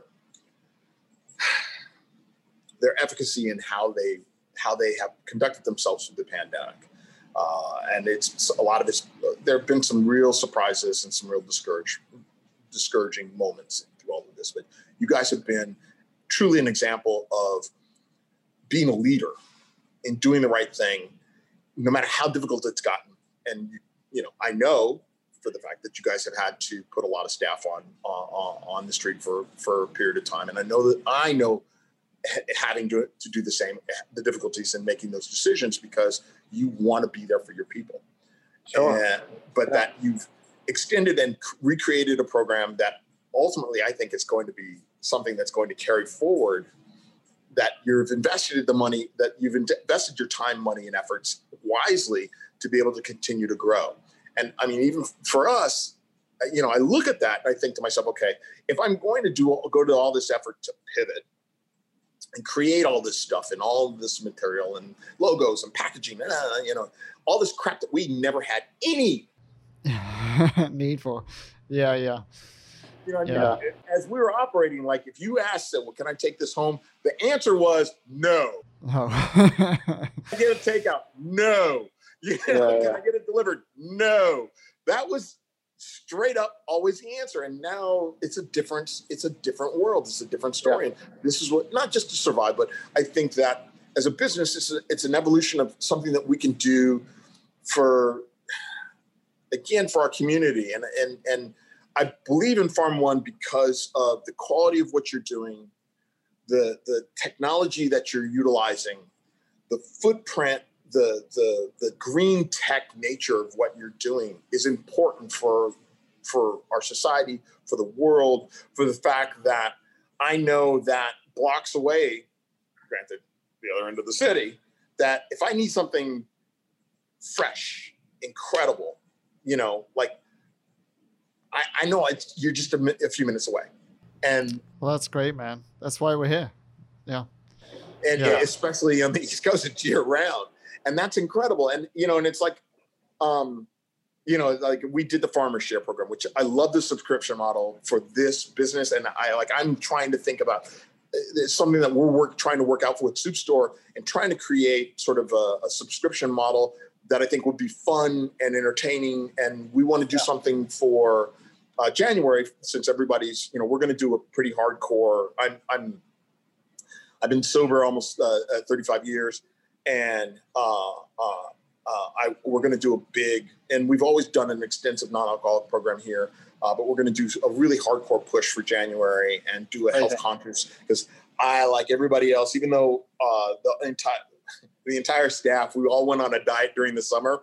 Uh, and I think my staff, I know my staff was much better than I was. I still managed to have gained a whole shitload of weight. So Yeah, January's the time. we're trying to Yeah. put together a program in January that I think will be a really cool subscription or a package that we can offer where we can give you access to better quality foods and as well as Amazing. uh, uh, health regimen and some guidance. And uh, uh, Yeah. I'm going to I'm going to drag some other people in, in to be involved. And I would love, I'd actually love to see Farm One be a part of that idea because again, Yeah. like I, honestly, you guys send up three containers uh, uh, for the the farm share. You send three containers of it. The box of greens that you send goes to my house, and I eat them. Yeah, I'm not surprised. I mean, it's good stuff. It's good stuff. I don't, I don't mind. It's good. You know? but like you've, but I, I but I got to say that you're very much a supporter of urban farming. I mean, not just us, and you know, you've mentioned other farms that you use, and and tell like tell us why that's the case. Why do you think it's such a good thing? Well, you know, again, I think, I, I think the reality of, uh, you know, and again, this is that Californian part of me. And, Right. and uh, when I was living in San Francisco, working in San Francisco, I lived in uh, uh, Dogpatch. And Dogpatch was, it's nicknamed uh, uh, the, the gourmet ghetto. Uh, uh, not unlike the Berkeley Gourmet Ghetto, which was a sort of a, a de facto restaurant row.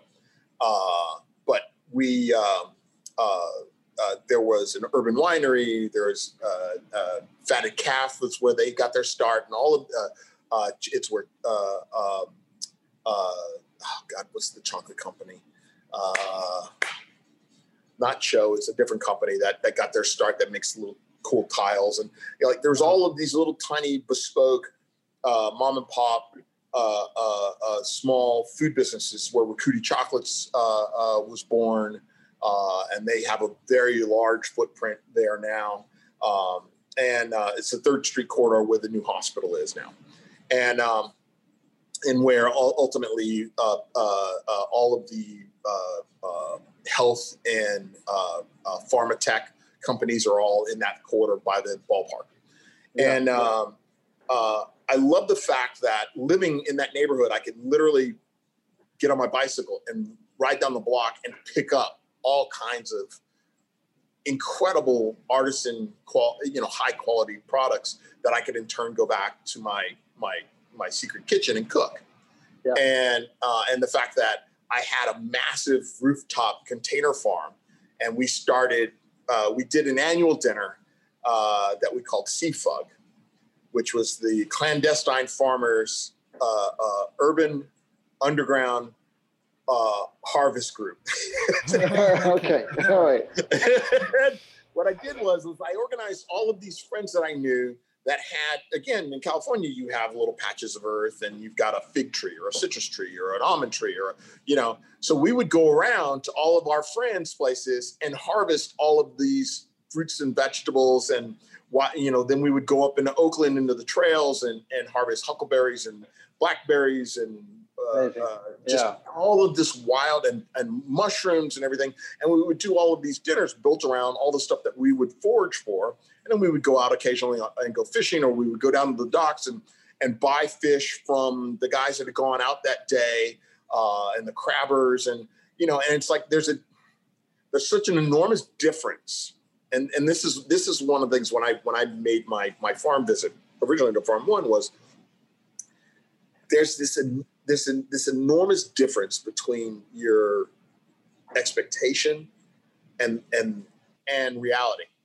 Yeah. And um, the the reality of the situation is is that the incredible reality is is that that local, sustainable, high quality, cared for product that not the big mass produced meat grinder, you know, chemically driven garbage, GMO garbage that that that that is perpetrated on the on the American public. That you know, it's like all you have to do is taste it to see the difference. Yeah. And and it's so dramatically different. And and that for me, it's like I don't. It makes my job easy. I can make something so simplistic and so straightforward in its approach and accent it with high quality products and people lose their minds. Yeah. We're like, yeah. what the hell was that? And it's like, oh, we put salt on it. now, granted, that salt came from a small right. mom and pop Mexican farm, right? Or right. it came from a, a, a, small harvest company in in in uh, uh, Martha's Vineyard. Oh my God, I found this Martha's Vineyard salt to die for absolutely to die for. But that's the whole thing, right? It's like finding those ingredients and not screwing it up. You know, it's like 50% of the battle. And I think, no, it's great. And I, I think it's great that you continue to support, you know, folks like us and, and that you say it. You know, I think what I love is whenever you do an interview, you say it and you also say what you mean and you, you fight for the things that, that are important for you because, you know, we got to do it. And especially now over the next 12 months, it's the time for, you know, hospitality to kind of reinvent itself, to re-uncover. Um, and so I'm just really glad that you're there to do it. Yeah. I, I, refuse to go. I refuse to go back to the old broken ways. And like we were, we were walking our own path in a lot of respects. Uh, but now that it's even so much more clear and evident, I can truly stand out and say, "Yeah, and not happening." And you yeah. you have to force it on people. The fact yeah. that we didn't want to take, uh, uh, in the respect that when we were operating the way we were that we didn't want to take packaging.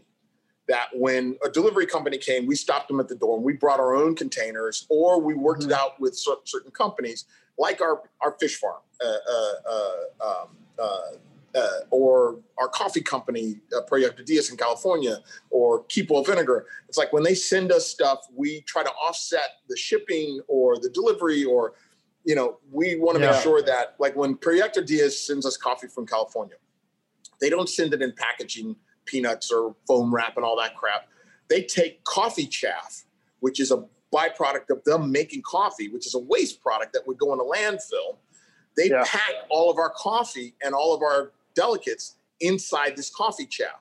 And when the coffee yeah. chaff gets here, we store it and we use it for our Nukazuke process. Right.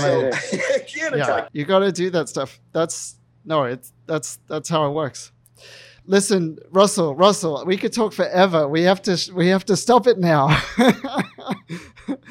um, this has been an amazing conversation. Thank you so much for spending time with us, and thank you for supporting Farm One as well. I mean, that's that's a huge thing, and I know you guys are gonna just expand and expand. And I like I can see you guys being creative every month and doing new things, and it's inspiring to me. I feel like I've been through some of the ups and downs that you've been through this year as well. Um, and I just want to say thank you. And we're all kind of rooting for you uh, and reverence and the whole team. It's, it's amazing. We, you know, I, the way we survive is is through support and through actions, yeah. and that right now the actions are, you know, a uh, uh, push and advocate for for the uh, uh, uh, passing the Restaurant Act. that's an calling your senator, calling your governor, calling your your representatives to get them to push that through uh, Congress and the Senate. Uh, the other way is just by going out and eating and dining out, and Amazing. and supporting, And supporting the restaurants. local restaurants, Yeah. independent local restaurants. The chains Yeah. are covered; they're not going Yeah, away. Don't go to Olive Garden. Go to your independent restaurant. Yeah. Go to go to your mom and pops, uh, you know, and things like like for us, swag, the gift certificates, all of those things. Every single dime makes an impact in keeping us safe, allowing us to continue to do the work to get to the other side of this. Um, and Amazing. Amazing. All visit right. us at Reverence NYC. Thank you so much. My pleasure, man. later, Later, I hope to Bye-bye. continue to talk and let us again let us know what we can do to be of service and to be of support.